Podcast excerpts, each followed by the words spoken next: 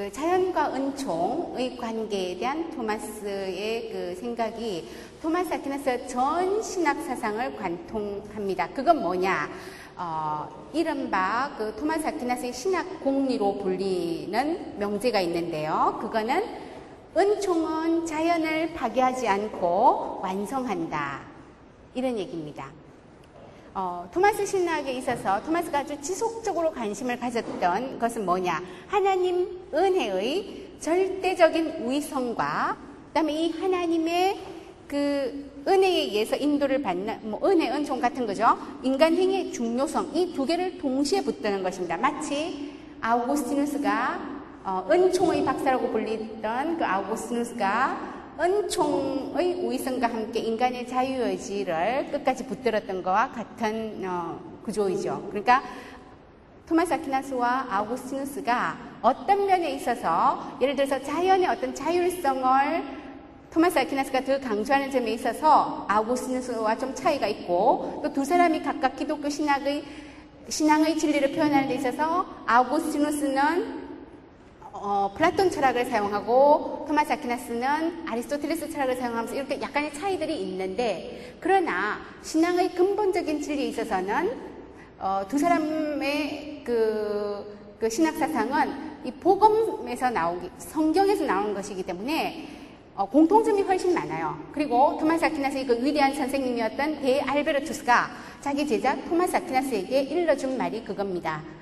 어, 신앙에 관한 진리에 있어서는 늘 아구스누스를 쫓아가도록 하고 이 자연의 본성에 관한 문제에 있어서는 아리스토텔레스 철학을 쫓아가도록 해라. 그 둘이 굉장히 그 두 질서에 있어서 두 분야에 있어서 어, 아주 참인 가르침을 주고 있기 때문이다. 이렇게 이제 얘기를 했고요. 이런 스승의 가르침에서도 볼 수 있는 것처럼 신학 사상에 있어서 토마스 아퀴나스와 아우구스누스의 사상은 차이점보다는 공통점이 훨씬 많다는 것도 기억할 필요가 있습니다.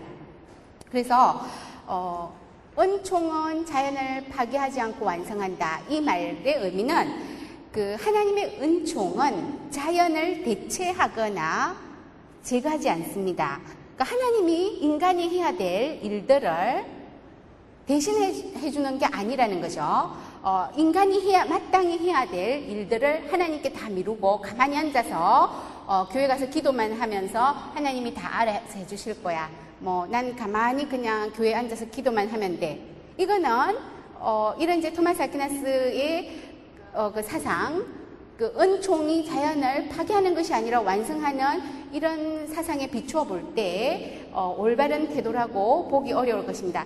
어, 다시 말하면 하나님은 제1원인이고, 하나님이 인간 본성에 심어주신 이런 자연, 이건 이제 제2원인으로서 제1원인과 어떤 일을 하는 데 있어서 제1원인이 가장 중요하지만 이 제2원인도 반드시 필요한 거죠. 제1원인과 제2원인이 함께 갈 필요가 있는 것이고 그것을 특히 강조한 신학자가 토마스 아퀴나스였으며 이거는 토마스 아퀴나스가 뭐 하늘에서 어, 어디 자기 혼자 어, 독단적으로 생각한 것이 아니라 바로 바울도 얘기하죠. 우리는 하나님의 동력자다. 우리가 인간이 이 지상에 살 수 있는 가장 아름다운 게 하나님의 동력자로서 살아가는 것이지 않습니까? 바로 그런 바울 신학을 또 다른 말로 표현하면 바로 이 은총은 자연을 파괴하거나 대체하지 않고 완성한다. 라는 토마스 아퀴나스 신학 공리로 표현될 수 있습니다. 그리고 토마스 신학 사상에 있어서 또 중요한 어, 측면은 바로 이 이성과 신앙의 관계를 이해하는 것인데요. 그래서 이제 신앙과 이성 먼저 어, 인간이 그 자연 이성을 통해서 하나님을 인식할 수 있는 범위는 어디까지고 그 한계는 무엇인가 하는 걸 보겠습니다. 어, 자연 이성에 의해서 인간은 피조물을 통해서만 하나님을 인식하는 것에 도달합니다. 그래서 그 피조물에 나타난 그 결과로부터 이 피조물을 만드신 원인이신 하나님에 대한 인식으로 올라간 겁니다. 그래서 아, 이 세상을 만드신 하나님이 계신다. 그 하나님은 한 분이다. 그 하나님은 선하시다. 그 하나님은 정의로우시다. 이런 걸 자연 이성을 통해서 알 수 있습니다. 그렇기 때문에 예수 그리스도가 오시기 전에 신앙이 없었던 철학자들도 이런 신에 대한 이런 인식을 얻을 수 있었고 우리 종교개혁의 그 어, 시조인 루터도 인간이 자연 이성을 통해서 이렇게 하나님이 선하시다 한 분이다 정의롭다 이런 건 알 수 있다고 했습니다. 어, 이성에 대해서 루터는 어, 떤 구원에 관한 그 진리를 인식하는 데 있어서 어, 아주 뭐라고 할까 제거하려고 했고 이성을 뭐 매춘부라고 이렇게 거칠게 표현하기도 어, 한 경우도 있습니다. 그런데 루, 터 책을 읽을 때 굉장히 어, 주의해야 될 것은 루터는 굉장히 그 종교개혁식이 논쟁적인 맥락에서 글을 썼기 때문에 어, 어떤 그 논, 논쟁의 척수에 맞서서 어떤 경우에 굉장히 이런 거친 표현을 쓰지만 또 다른 곳에서는 어떤 말을 하느냐.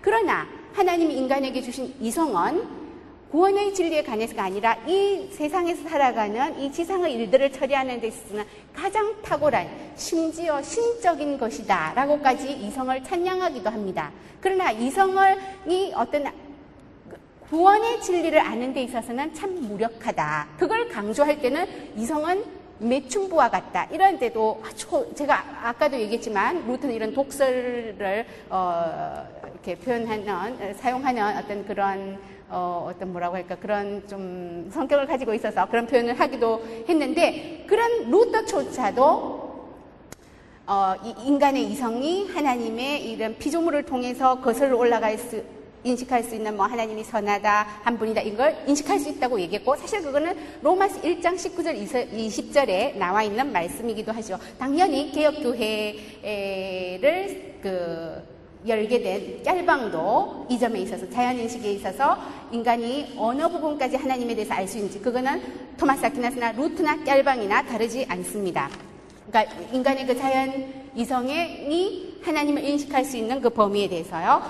자, 그런데 하나님은 인간의 이, 아주 탁월한 이성을 주셨으나 또 하나님의 본질은 이 인간의 이성을 통해서 인식할 수 없게 되어 있습니다. 왜 그러냐면 어, 인간의 정신이 자만에서 벗어나서 겸손하게 진리를 추구하도록 하기 위해서 인간 물론 인간의 이성은 유한하고 하나님의 본질은 무한하니까 아주 존재론적인 그 무한한 차이 때문에 인식할 수 없는 것이 있지만 선하신 하나님이 왜 그렇게 하셨느냐 인간에게 있어서 이 자만이 그 무엇보다도 오류의 어머니가 되기 때문에 겸손하게 하나님에 대한 진리를 추구할 수 있도록 이 자연 이성으로는 하나님의 본질을 알 수 없게 되어 있습니다. 그래서 토마스 아퀴나스는 이렇게 얘기합니다. 하나님은 인간이 하나님에 대해서 생각할 수 있는 모든 것 위에 계신다고 우리가 믿는 순간에만 우리는 하나님을 진정으로 안다. 하나님의 본질은 인간의 자연적 인식을 초월하기 때문이다. 너무나 어, 천재적인 신학자 사상가였던 토마스 아퀴나스가 무슨 얘기를 하느냐? 우리가 하나님에 대해서 알 수 있는 모든 것, 하나님 그 모든 것 위에 계시는 분이다라는 겁니다. 그래서 하나님이 우리가 아는 모든 것 어, 위에 계신다는 걸 믿음으로 고백하는 순간에만 하나님에 대해서 우리가 진정으로 알 수 있게 된다. 이런 얘기를 했던 것이죠. 그런데, 어, 물론 인간의 이성이 아까 루터가 말한 것처럼 어떤 지상의 사물을 인식하는 데서 아주 탁월한, 심지어 신적인, 이성이 신적인 것이다. 이런 거는 뭐 루터가 처음 한 말이 아니고 고대 철학자들부터 한 얘기인데요. 플라톤이나 아리스토텔레스 이런 사람들이 한 얘기인데, 어, 그렇기 때문에 아주 신적인 요소, 이런 탁월성을 이성이 또 가지고 있기 때문에 인간은 자주 자만에, 인간의 이성은 자주 자만에 빠집니다. 그래서 토마스 아퀴나스가 이렇게 얘기합니다. 아까 소개했던 대이교도 대전에서 자신에게 참된 것으로 보이는 모든 것은 참이라고 생각하고 자신에게 틀린 것으로 보이는 모든 것은 틀렸다고 생각함으로써 자신의 지성으로 모든 사물의 본질을 헤아릴 수 있다고 여길 만큼 자신의 재능을 과신하는 사람들이 있다. 정말 그 오류의 어머니, 오류의 선봉장인 이 자만에 빠진 사람들이 이렇게 있다는 겁니다. 그런데 토마스 아퀴나스는 너무나 뛰어난 천재를 하나님에게 선물로 받은 사람이었지만 어떤 얘기를 하느냐. 인간의 이성은 얼마나 연약한지 벌써 이미 그 13세기에 어떤 철학자가 한 곤충의 본질을 알기 위해서 30년간 고독 속에 틀어박혀 있었다는 얘기를 우리가 듣는다 얘기를 하는데 그건 13세기에만 하는 얘기 아니에요. 제가 대학 다니던 어, 그때 서울대 어떤 그 하숙 같이 했던 어떤 그 제 하숙방 동료가 이런 생물학 이런 걸 공부하는 학생이었는데 어느 날 하나님을 믿지 않는 아이인데 그 아이가 이렇게 얘기했어요. 이 정말 파리 날개 하나만 이 현미경으로 봐도 거기는 수억의 세계가 들어있다는 거예요. 그런 걸 볼 때 자기가 어, 뭐 교회는 다니지 않지만 정말 하나님의 존재를 인정하지 않을 수 없다. 이런 얘기를 하더라고요. 이 20세기, 21세기에 와서도 이 어떤 과학적인 탐구를 통해서도 이 어, 토마스 아퀴나스가 13세기에 했던 얘기, 그러니까는 한 철학자가 30년 고독 속에 틀어박혀서 한 곤충의 본질을 알려고 해도 다 알 수 없다는 얘기를 오늘날 과학자들도 똑같이 할 수 있다는, 어, 그게 이제 하나님이 만드신 이 엄청난 이 자연의 세계이기도 한 것입니다. 어, 그런데 이렇게 겸손하게 겸손한 사람들과 반대로 공부 조금 하면 자기가 모든 걸 다 아는 것처럼 자기 눈에 맞는 것은 옳은 것이고 다른 사람들은 다 틀렸다고. 이러는 정말 기가 막힌 자기 어떤 그 어, 재능을 과신한 사람들이 있다고 토마스 아퀴나스가 이렇게 안타깝게 비판을 하고 있는 거죠. 그러면 어, 자연이성으로 인간이 하나님 알 수 있는 범위는 어디고 한계가 무엇인가를 보고 난 다음에 이제 신앙의 인식은 그러면 어, 뭐냐? 신앙의 인식은 그 이성의 인식을 넘어서는 그 하나님의 진리에 대해서 하나님이 계시로 보여줄 때 우리 이성으로 이해 안 되지만 성경에서 하나님의 말씀에서 그렇다라고 말씀하셨기 때문에 의지로 동의해서 우리 지성이 아 저거는 하나님이 말씀하신 진리다 라고 인정하는 게 신앙의 인식입니다. 그러면 이 신앙의 인식의 고유한 대상은 뭐냐? 고유한 엄밀한 의미에서 신앙의 대상은 이성의 이해를 전적으로 초월하는 하나님이 사람이 되셨다. 성육신. 하나님이 한 분이면서 동시에 세 분이다. 이런 삼일째. 이성으로는 도무지 이해가 되지 않는 것. 이것이 고유한 의미에 있어서 신앙적 인식의 대상이고, 어, 왜 이런 얘기를 하느냐. 그러나 이성으로 알 수 있는 것. 하나님이 한 분이다. 정의롭다. 이런 것도 뭔가 이성의 능력이 박약해서 알 수 없는 사람들에게는 성경의 하나님이 어, 하나님은 선하신 분이다라는 걸 계시해 주시고 믿음으로 받아들일 수 있게 해주신다는 겁니다. 왜 그러냐면 이런 이성적 인식을 통해서 하나님에 대해서 알 수 있는 것은 이렇게 공부할 수 있는 시간이 있는 소수의 사람들만이 어, 그런 인식에 도달할 수 있고 또 그런 인식에 도달한다 하더라도 경우에 따라서 철학자들도 자주 서로 다른 소리를 하는데 왜냐하면 그렇게 공부를 많이 하는 철학자들도 그 이성의 한계 때문에 자주 오류가 섞인 그런 인식에 도달하고 어 그리고 그럼 소수의 사람들만 알 수 있고 또 오류가 섞이고 또 어, 그런 식으로 이성으로 인식할 수 있는 사람조차도 뭐 예를 들면 곤충 한 마리도 뭐 30년이 걸리고 너무 시간이 많이 걸리니까 인생은 그렇게 길지 않은데 구원을 얻는 데 필요한 이 신앙의 인식은 하나님이 그래서 모든 사람이 쉽게 알 수 있도록 성경에서 이성으로 알 수 있는 것 도 하나님이 계시해 주시고 믿음으로 알수 있게 해 주셨다는 겁니다. 그래서 예수 그리스도가 오신 이후에 이 신앙의 인식이 얼마나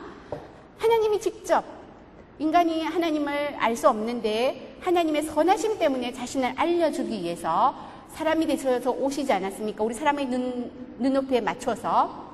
그래서 예수님이 오신 뒤로는, 어, 예수님이 오시기 전에 철학자들이 그렇게 많은 공부를 해서 하나님의 진리, 하나님의 신비, 하나님의 초월성에 대해서 알려고 해서는 알 수 없었던 것을 예수님이 보여주셨기 때문에 그걸 믿는 사람은 믿음으로 경건하게 믿는 어떤 그 경건한 한 어, 작은 할머니, 그 라틴어로 베툴라라고 그러는데 그 작은 할머니가 철학자들보다 예수 그리스도의 아버지 하나님에 대해서 더 잘 알 수 있게 되었다라고 함으로써 신앙의 인식이 얼마나 이런 이성의 인식을 무한하게 초월하는지 토마스 아퀴나스가 아주 극명하게 표현해주고 있습니다. 어, 그리고 그렇다면 이제 신앙의 인식과 그 이성적 인식의 관계는 어떤 것이냐? 그 먼저 신앙의 인식과 이성의 인식 사이에는 모순이 있을 수 없다는 겁니다. 아, 그런데 여러분 이런 생각이 들죠. 아니, 그러면 이성어로는 예를 들어서 죽은 사람이 뭐 살아난다. 이런 거 받아들이지 않지만 우리가 믿음으로 받아들이지 않습니까? 믿음으로 받아들이지 않습니까? 신앙의 인식과 이성의 인식 사이에 차이가 있지 않습니까? 어, 이성적으로 이해를 하는 사람은 받아들이지 않으나 믿음으로 받아들이는 사람에게는 받아들여지는 거. 그 차이는 그럼 뭡니까? 그거는 이성의 인식과 신앙의 인식이 서로 콘트라, 서로 이렇게 어, 모순되는 것이 아니라 조금 전에 얘기했던 것처럼 신앙의 인식은 이성의 인식을 수프라 아주 초월하는 것입니다.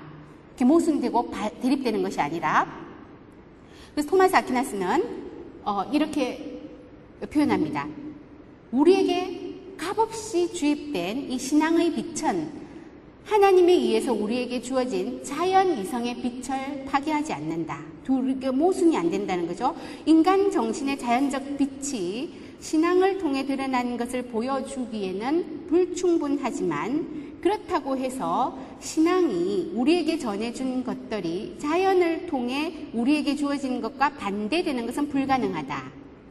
그 경우 둘 중에 하나는 거짓이어야 된다. 그런데 이 두 가지는 모두 하나님으로부터 온 것이기 때문에 하나님이 우리에게 오류의 원천이 될 것이다. 둘 중에 하나가 틀렸다면 그것은 불가능한 일이다. 그렇기 때문에 신앙에 의해서 하나님이 알려준 진리와 자연 이성의 빛으로 하나님이 알려주는 인간이 알 수 있게 해주신 그런 진리가 모순되는 일은 있을 수 없다라는 것입니다.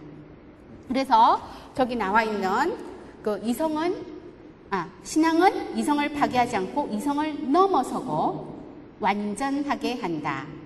라고 토마스 아퀴나스가 얘기할 수 있었던 것입니다. 그러니까 이 이성과 신앙의 관계는 뭐냐?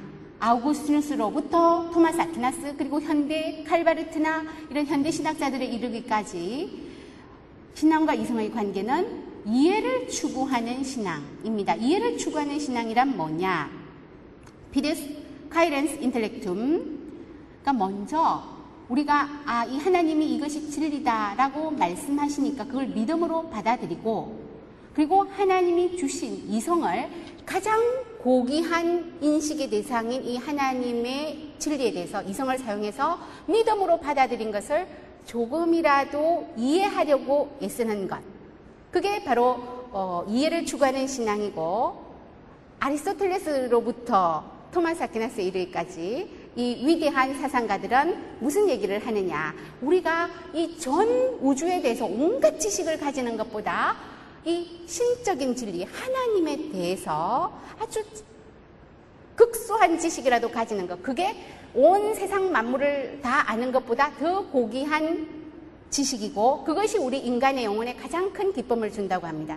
그렇기 때문에 어, 믿음으로 받아들인 것, 이성으로 다 이해할 수는 없으나 우리의 이성을 사용할 수 있는 가장 그 고귀한 가치가 있는 대상인 이 하나님의 진리를 이해하기 위해서 애쓰는 것, 평생 애쓰는 것, 그게 바로 이해를 추구하는 신앙이에요.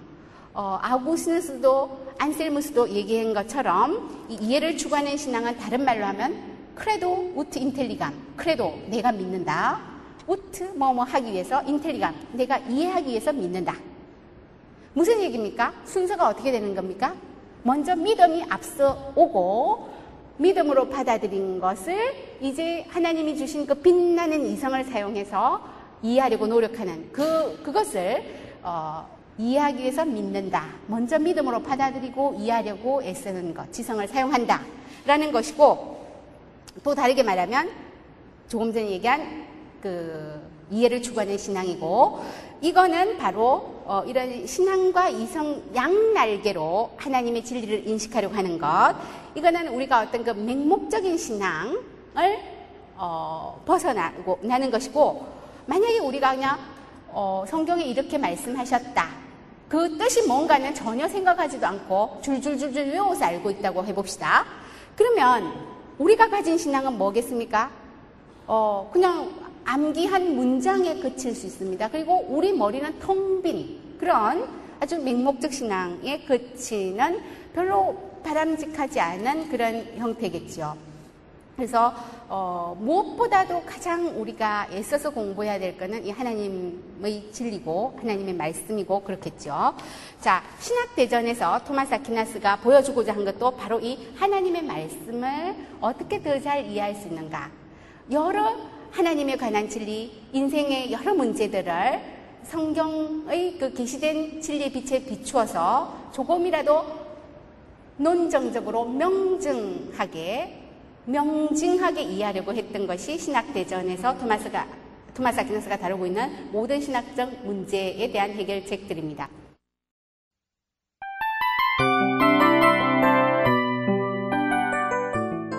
이 프로그램은 청취자 여러분의 소중한 후원으로 제작됩니다.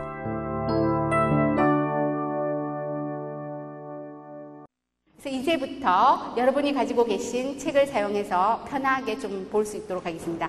어, 이 신학대전은 토마스 아퀴나스 생애 마지막 음, 그 부분 1268년에서 73년 죽기 세 달 전까지 썼다고 했죠. 그러니까 미완성의 역작인데 대작인데 어, 완성되지 않았죠. 중간에 그 집필을 그만뒀기 때문에 그 아주 그러니까 토마스 아퀴나스 생애 마지막 부분 그 원숙기 저작으로서 토마스 아퀴나스의 그 사상적 깊이를 유감 없이 보여주는 작품입니다. 먼저 그 신학 대전의 문학적인 장르는 대전인데요. 여러분 가지고 계신 책 44페이지를 한번 보겠습니다.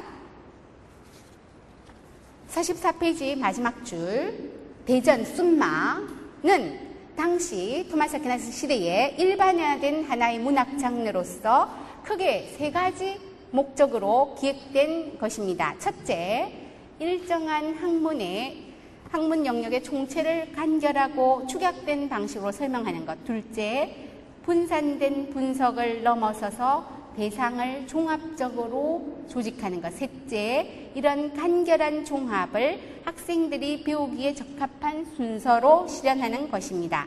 그러므로 대전 순마라는 것은 백과사전적이고 종합적이고 교육적인 목적을 가진 어, 동시에 가지고 있었던 책이라고 볼 수 있습니다. 어, 그러면 토마스 아퀴나스가 신학대전을 집필한 그 의도는 어디에 있느냐? 어, 수년간 젊은 학생들에게 신학을 가르쳤는데 어, 자기가 그 교재로 사용하려고 앞에 선배들이 쓴 책들을 보니까 너무 교재로 쓰기에 어, 부적합한 요소들이 많다, 음, 많은 것을 발견했습니다. 그래서 신학 초급생들이 신학 공부를 보다 적절하게 하는 데 도움이 되는 교재를 쓰기 위해서 썼습니다. 근데 여러분이 신학 대전을 읽어보면 어, 이게 신학 초급자들을 위한 책이야? 이게 왜 이렇게 어려워? 이런 어, 떤 인상을 받을 수 있는데 중세 시대의 신학 초급생이란 어떤 사람이냐? 이미 교양학부에서 문법, 수사학, 논리학, 철학을 6년간 공부한 다음에야 신학 공부를 시작할 수 있는, 그러니까 아주 상당히 공부를 많이 한 사람들이고, 더 나아가서 성경은 이미 다 일독을 한 사람들이고, 그러니까, 어, 신학 부 초급생이라는 건 이미 상당한, 중세시대 신학부 초급생은 이미 상당한 그, 어, 교양 학문에 대한 지식과 성서에 대한 지식을 갖추었던 사람들입니다. 그러니까 우리가 그냥 오늘 그냥 어, 생각하는 그 초급자하고 의미가 좀 다르지요. 그래서 이 초급자, 이 중세시대 신학 그 초급자들에게 기독교 신학 내용을 간결하게, 명료하게 소개하려고 쓴 책입니다. 어, 그래서 토마스 아퀴나스 자신이 그 자기가 왜 이 신학 대전을 썼는지 어, 그 45페이지 제일 마지막 문단에 이렇게 표현합니다. 이 거룩한 가르침의 주된 의도는 하나님에 대한 인식을 전수하는 것이다. 이때 거룩한 가르침이란 뭐냐? 사크라, 독트리나. 토마스 아퀴나스 이 책 제목은 숨마 효로기아이 해서 효로기아라는 라틴어 신학이라는 용어를 쓰지만 그 밖에는 신학이라는 용어를 쓸 자리에서 토마스 아퀴나스는 주로 사크라 독트리나 거룩한 가르침이라는 표현을 씁니다. 이유는 그 당시에 테올로기아 신학이라고 하면 그 용어가 먼저 아리스토텔레스 철학에서 그 형이상학 부분 또 어, 신의 신이라는 그 존재자에 대해서 다루는 부분 그거를 테올로기아라고 부르기도 했습니다. 그러니까 철학에서 다루는 이 신학, 신에 대해서, 신원에 대해서 말, 어, 연, 탐구하는 그 부분과 성서의 계시에 기초한 이 신학이 그럼 혼동이 될 수 있잖아요. 같은 용어를 쓰니까. 그래서 성서의 계시에 기초하는 신학. 어, 이걸 표현하기 위해서는 토마스 아퀴나스 대부분 사크라 독트리나, 거룩한 가르침 이 표현을 씁니다. 그리고 토마스 아퀴나스가 사크라 독트리나라고 할 때 거룩한 가르침, 물론 이걸 이제 오늘날 말로 어, 대응하는 말을 찾으려고 하면 결국 신학이라고 해야 되는데 이 당시 신학은 그 성서와 분리되지 않은 사크라 독트리나 하면 성서의 가르침 전체 그리고 성서의 가르침으로부터 성서의 가르침을 이렇게 해명하는 어떤 신학적인 저작이나 신학적인 활동까지 다 포괄하는 의미에서 어, 사크라 독트리나 신학을 의미합니다. 그리고 그러면 토마스 아퀴나스 신학 대전의 그 전체 구조는 어떻게 되어 있느냐? 한번 보겠습니다. 46페이지. 어, 크게 세 부분으로 되어 있습니다. 거기 46페이지 박스 안에 들어있죠. 1부에서 하나님에 대해서 얘기하고요. 2부, 이제 이성을 가진 그 하나님의 피조물들이 하나님께로 돌아가는 그 운동을 표현하는데 2부는 다시 두 부분으로 나누어져서 도덕의 일반적인 문제, 도덕의 특수한 문제 이렇게 다루고요. 3부에서는 우리가 하나님께로 돌아가는데 길이 되시는 예수 그리스도를 어, 인간이신 그리스도, 인간의 측면에서 다룹니다. 왜냐하면 예수 그리스도 신으로서의 신성에 대해서는 이미 일부 하나님을 다루는 부분에서 다루었기 때문입니다. 이렇게 크게 세 부분으로 되어 있는데 어, 전체 구조가 그러니까 모든 것이 하나님으로부터 나와서 모든 것이 하나님으로 돌아가는 그러니까 발출과 기한의 구조로 되어, 되어 있는 작품입니다. 그리고 이제 이 신학대전 그 각 부분은 여러 개의 문제로 된 세 부분이라고 했잖아요. 그 세 부분은 다시 그 하위에 여러 문제들을 포함하고 있는데 몇 개의 문제로 구성되어 있느냐? 512개의 문제를 포함으로 구성되어 있고 512개의 문제는 다시 절로 나누어집니다. 그 절이 모두 몇 개냐? 266개고, 그, 노노, 2669.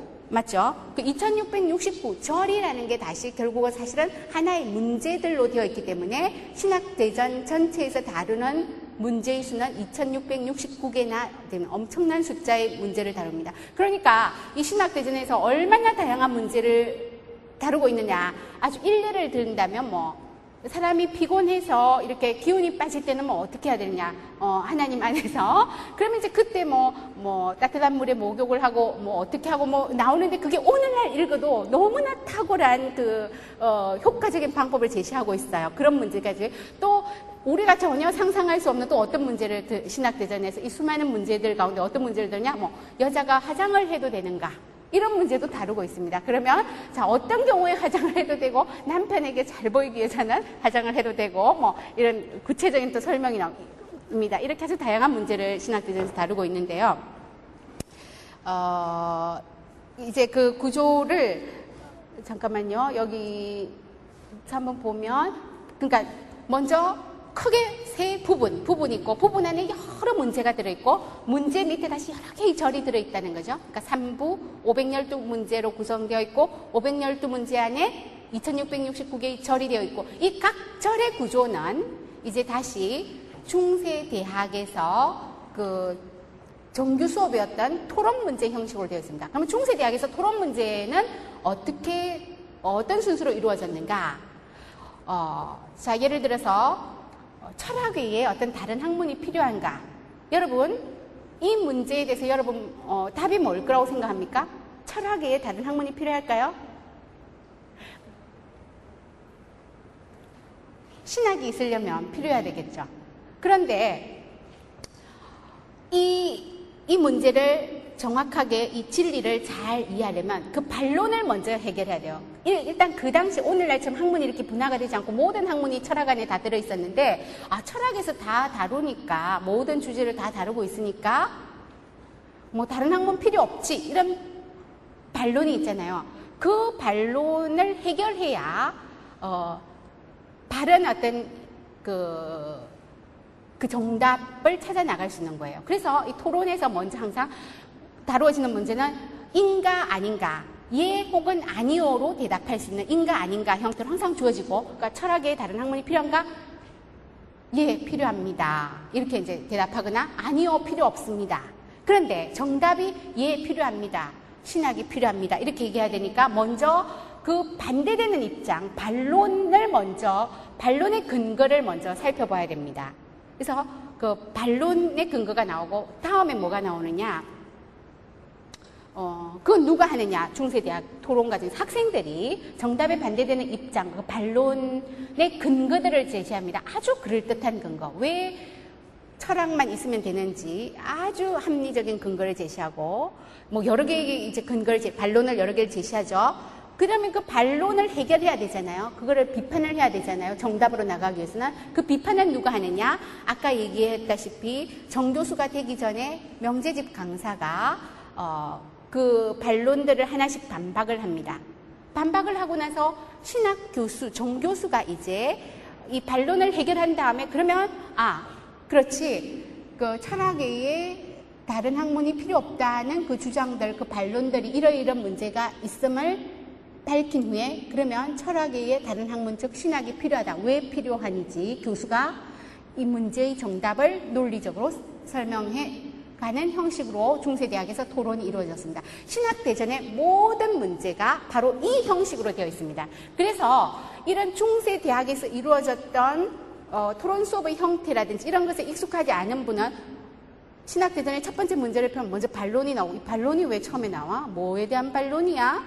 근데 신학대전이 이런 식으로 먼저 반대되는 입장의 논거를 반박한 다음에 진리로 나가는 이런 구조로 되어 있다. 이걸 알면 어, 뭐, 아우구스티누스 신학에서 우리가 볼 수 있는 굉장히 뭐 피와 살이 흐르는 막 그런 어, 실존적인 이런 어떤 신학적인 그 독서와는 매우 다른 아주 차분하게 이성적으로 어떤 진리를 그 잘못된 오류를 반박하면서 진리를 논정적으로 이해해 나갈 수 있는 방식으로 되어 어, 서술되어 있는 것이 신학대전의 특징입니다. 그래서 저는 어, 그 신학 대학원 다닐 때 THM 공부할 때 첫 시간에 이 신학 대전의 1번을 읽고 제가 이제 청춘을 이 신학대전을 10년간 이렇게 공부하는데 세월을 바치게 됐는데 지금도 후회하지 않고 그때 신학대전 그 첫 번째 문제를 읽을 때 너무나 논리적이고 명쾌하게 이렇게 진리를 해명해 나가는 것이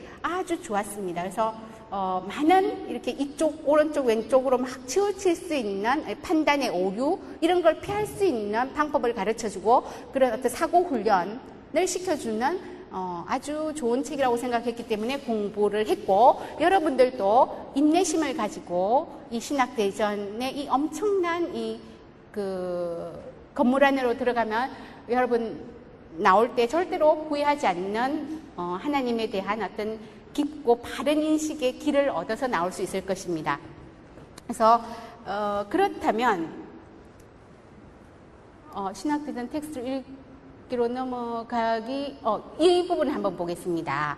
왜 이런 토론 그 문제 형식으로 되어 있느냐? 뭐 조금 전에 이미 다 말했는데요.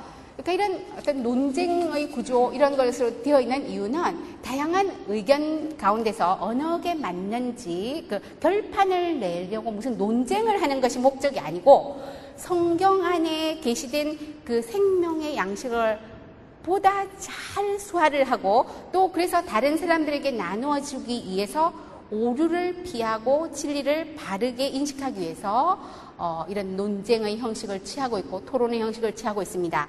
그러니까는 아리스토텔레스도 말했다시피 반론을 해결하는 것이 진리를 발견하는 좋은 길이 되기 때문에 이런 구조와 이런 형식을 가지고 있습니다. 신학대전은. 그러면 어, 신학대전 텍스트를 어, 한번 어, 직접 읽어보겠습니다. 아, 그런데 말이죠. 그 신학대전이 그러니까 중세대학 이 토론 형식으로 되어 있는데 각 절의 구조를 한 번만 도표로 보면 어디에 나오냐? 여러분이 가지고 계신 교재 47에 나옵니다. 한번 펴보세요. 47조. 그 신학대전 각 절의 구조하고 나오죠. 거기에 첫 번째 이렇게 진행된다. 뭐 여러분 이제부터 우리가 같이 읽어보면 나오겠지만 신학대전의 모든 문제는 이렇게 진행된다라는 말로 시작되고, 그 다음 두 번째 반론이 나온다고 했죠. 정답에 반대되는 그 입장의 논거로, 어, 토마스 아퀴나스 이걸 이제 오브예치오, 이 반론이라고 하는데, 뭐뭐처럼 보인다. 왜 뭐뭐처럼 보인다? 라고 합니까? 그렇게 보이고 실제로는 그게 아니니까, 어, 원래 정답에 반대되는 입장이니까 뭐뭐처럼 보인다라는 문장으로 이렇게 되어 있고, 그 다음 두 번째 반론에 반대되는 주장이 나옵니다. 반론에 반대되는 주장은 뭘 가지고 얘기하냐. 그런데 어떤 이 말이나 주장의 근거로 제시할 수 있는 권위 있는 전거, 어, 권위 있는 전거, 그걸 아우토리타테스라고 하는데 라틴어로 반론에 반대되는 어, 주장이 바로 이 아우토리타테스에 해당하는데 이 아우토리타테스가 뭐냐? 그 아우토리타스 라틴어의 복수형이고요. 아우토리타스라는 라틴어는 라틴어 아우토르라는 말에서 와요. 아우토르는 뭐냐? 영어 author의 그 어원으로서 그러니까 저자를 말하죠. 그러니까 어떤 중요한 그 저자의 권위를 빌어서 어떤 그 자신이 주장하고자 하는 것에 근거로 내세우는 겁니다. 그래서 권위 있는 전거, 제가 그 저기 써놨죠. 권위 있는 전거라고. 어, 중세 이 신학에 있어서 제일 첫 번째 권위 있는 전거는 무엇이겠습니까? 성경이겠죠. 그래서 토마스 아퀴나스 주로 이 반론에 반대되는 주장에서는 자 성서는 성서 몇 장 몇 절에서 이렇게 말한다를 많이 제시하겠죠. 그리고 나서 그 다음에 나오는 부분이 나는 다음과 같이 대답한다. 그 교수가 어떤 이 다루고 있는 문제에 대해서 정답을 제시하는 부분, 그게 나는 다음과 같이 대답한다로 어, 제시된 부분이고 마지막에 처음에 정답에 반대되는 입장에 대한 근거들을 반박하는 게 반론에 대한 답변 이런 구조로 모든 절이 되어 있습니다. 그러면 제일 첫 번째 문제 제가 이걸 읽고 그렇게 어, 토마스 아퀴나스 공부하기로 아주 매력을 느꼈던 그 부분을 한번 같이 읽어보겠습니다. 물론 여러분도 저와 같은 그런 어떤 신선한 충격과 매력을 느낄 수 있을지 어, 한번 같이 보겠습니다. 어, 텍스트. 그러니까 53페이지를 보면요. 신학대전 제1부의 제1문제.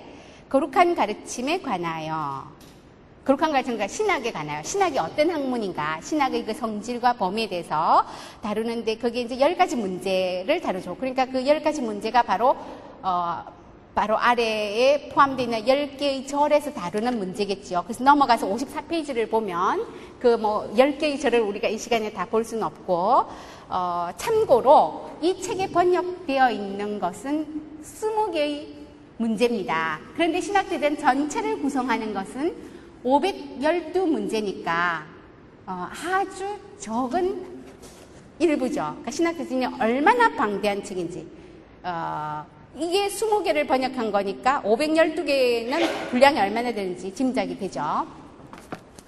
이런 책이 몇 건이 어, 되는지 짐작이 되시죠. 그래서 그 1절 철학의 여러 분과에 당시 모든 학문이 그 철학 안에 들어있을 때 여러 분과가 있지 않습니까? 그, 어, 여러, 뭐, 이론학도 있고, 제작학도 있고, 뭐, 어, 그 다음에 실천학, 뭐, 윤리학이 있고, 뭐, 구두를 만들고, 뭐, 그 다음에 의술, 이런 것도 이제 그런, 어, 이론학, 제작학, 실천학 속에 이제 다 포함되어 있으니까 학문이 분화되기 전에, 그러니까 철학의 여러 분과 외에 다른 가르침을 가지는 것이 필요한가? 그럼 제일 먼저 모든 절에서 이렇게 진행된다로 시작한다고 했죠. 제1절은 이렇게 진행된다. 54페이지입니다. 철학의 여러 분과 외에 다른 가르침을 가지는 것은 필요하지 않은 것처럼 보인다. 어, 반론 하나만 보겠습니다. 반론 1. 집에서 3장 22절. 너보다 높은 것을 찾지 말아라. 라는 말씀에 따르면 사람은 이성을 초월하는 것에 대해서 시도하지 말아야 된다. 그런데 이성에 종속되는 것들은 철학의 여러 분과에서 충분히 전수될 수 있다. 그러므로 철학의 여러 분과 외에 다른 가르침을 가지는 것이 불가능, 불필요한 것처럼 보인다. 어, 다시 말하면 신학이 불필요한 것처럼 보인다겠죠? 거기에 대해서 그러면 이제 중세대학에서 어, 실제로 만약에 토론 수업을 진행되었다면 명지직 강사가 이 학생의 이 반론에 대해서 반박을 하겠죠. 그 반박이 어디에 있겠습니까? 반론일에 대한 답변 55페이지 마지막에 나오겠죠. 그런데 이 신학대전은 실제로 그 토론 수업의 결과를 정리한 것은 아니고 토마스가 직접 쓴 거죠. 그래서 이 반론일에 대한 답변을 보면 인간의 인식보다 높은 것은 이성으로 탐구되어서는 안 되고 그러니까 먼저 반론이 아주 어, 설득력 있는 주장을 한 거죠. 그러니까 이성이 파악할 수 있는 건 이성이 다 파악할 수 있다. 근데 왜 철학에 다른 학문이 필요하냐? 바로 인간의 이성으로 파악되지 않는 진리가 있기 때문에 그래서 인간의 인식보다 높은 것은 이성으로 탐구되어서는 안 되고 하나님으로부터 계시되어야 하며 신앙을 통해서 받아들여져야 한다. 그러므로 성서의 같은 곳 그 집회서에서 계속 인간의 감각을 넘어서는 많은 것이 내게 알려졌도다 라고 말씀한다. 바로 이러한 것에 거룩한 가르침, 신학이 성립된다 라고 그 첫 번째 반론에 대해서 반박을 합니다. 자, 그러면 이제 교수가 이 문제에 대한 철학이 다른 학문이 필요하다, 신학이 필요하다를 주장하기 전에 이런 반론들에 반대되는 권위 있는 근거, 전거를 제시해야 되잖아요. 그 반론들에 반대되는 주장 55페이지 제일 위에 보면 성경의 그 권위 있는 전거를 제시하죠. 디모데 후서 3장 16절에서 성경은 모두 하나님의 영감에 의한 것이며 가르치고 논증하고 바로잡고 그리고 의로, 의를 위해 교육하는데 유익합니다. 그런데 신의 영감으로 이루어진 성경은 인간 이성에 의해서 발견된 철학의 여러 분과에 속하지 않는다. 그러므로 철학의 분과에 하나님의 영감으로 이루어진 다른 학문이 있는 것이 유용하다. 이 성경 말씀에 비추어 볼 때. 그리고 이제 교수가 이 질문에 대한 정답을 제시합니다. 신학이 왜 필요한지. 인간의 구원을 위해서 인간 이성으로 탐구되는 철학의 여러 분과 외에 하나님의 계시에 따라서 성립되는 어떤 가르침이 있을 필요가 있었다. 무엇보다도 먼저 인간은 이성의 파악을 넘어서는 어떤 목적, 즉 하나님을 지향하도록 정해져 있기 때문이다. 그것은 이사야 64장 4절 하나님이시여 당신을 사랑하는 자들을 위해 당신이 준비하신 것을 당신이 없이는 눈으로 보지 못했습니다. 라고 말씀하신 것과 같다. 그런데 인간은 자신의 의도와 행위를 목적에 맞게 배치해야 하기 때문에 목적을 미리 알고 있어야 한다. 따라서 인간의 구원을 위해서 인간 이성을 초월하는 것들이 하나님의 계시를 통해서 인간에게 알려질 필요가 있었다. 어, 그리고 이제 그 밑에는 어, 인간의 이성에 의해서 탐구될 수 있는 것조차도 하나님의 계시로 알려준다. 이유는 그거를 이성으로 알 수 있는 사람은 뭐 소수의 사람이고 시간이 많이 걸리고 어, 알, 알더라도 자주 오류를 뒤섞기 때문에 그 얘기가 나옵니다. 마지막에 그러므로 이성에 의해서 탐구되는 철학의 여러 분과 외에 하나님의 계시를 통해서 얻어지는 거룩한 가르침, 그러니까 철학계의 다른 학문, 거룩한 가르침, 신학을 가지는 것이 필요했다. 이렇게 이제 대답을 하게 됩니다. 모든 문제가 이런 구조로 되어 있습니다.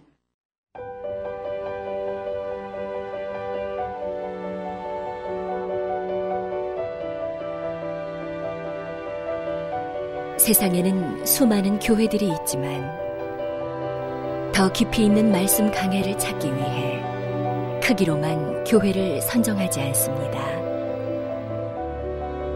보다 좋은 영적 콘텐츠를 더 많이 나누기 위해 방송비를 받지 않습니다. 1년 365일 복음만 전하고 싶어서 우리는 광고를 하지 않습니다. 온누리의 복음을 땅끝까지. CGN TV와 함께 땅끝 성교사가 되주세요